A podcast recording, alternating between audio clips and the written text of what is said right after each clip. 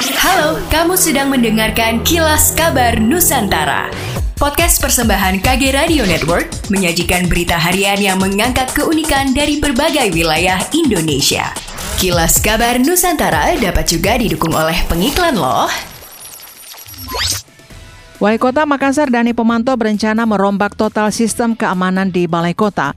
Langkah itu diambil pasca terjadinya aksi pencurian barang milik sejumlah SKPD, terlebih dianggap ada celah yang bisa dimanfaatkan pelaku kejahatan. Seperti kamera pengintai CCTV, banyak yang tidak berfungsi dan masalah jaringan listrik. Nantinya hanya orang tertentu yang dibolehkan beraktivitas di balai kota, seperti pegawai pemerintahan. Khusus tamu disyaratkan untuk menitipkan dokumen KTP termasuk pembatasan kendaraan yang masuk. Lebih lanjut, Wali Kota Dani Pomanto mengungkapkan pencurian ini ternyata sudah terjadi sejak dua bulan lalu, namun baru dilaporkan beberapa hari yang lalu.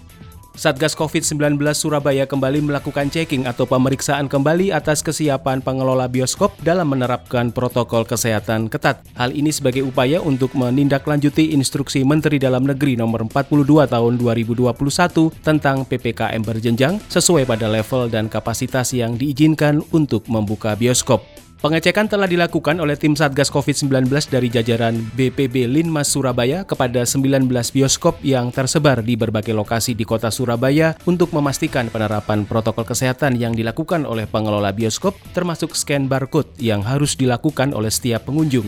Kepala BPB Linmas Kota Surabaya Irfan Widianto mengatakan pihaknya kembali melakukan rechecking terkait hasil asesmen yang sudah pernah dilakukan sebelumnya. Salah satunya adalah memiliki aplikasi Peduli Lindungi. Bahkan pengunjung yang boleh masuk bioskop hanya yang sudah menerima vaksin lengkap atau dosis kedua. Wali Kota Solo, Gibran Rakabuming Raka, membantah ia berniat maju pada Pilkada DKI Jakarta 2022 mendatang.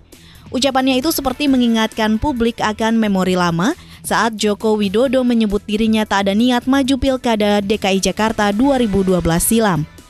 Diberitakan sebelumnya, Gibran mengatakan kedatangannya ke DKI Jakarta beberapa waktu lalu tidak ingin dikaitkan dengan pemilihan kepala daerah atau pilkada.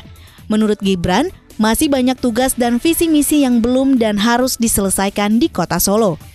Bahkan, Gibran juga enggan menjawab terkait wacana soal dirinya yang dipasangkan dengan tokoh lain dalam pencalonan Pilkada DKI Jakarta pada 2022 mendatang.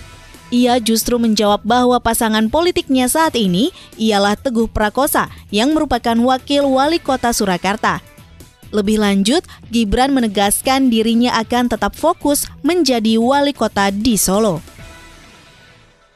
Demikianlah kilas kabar Nusantara malam ini.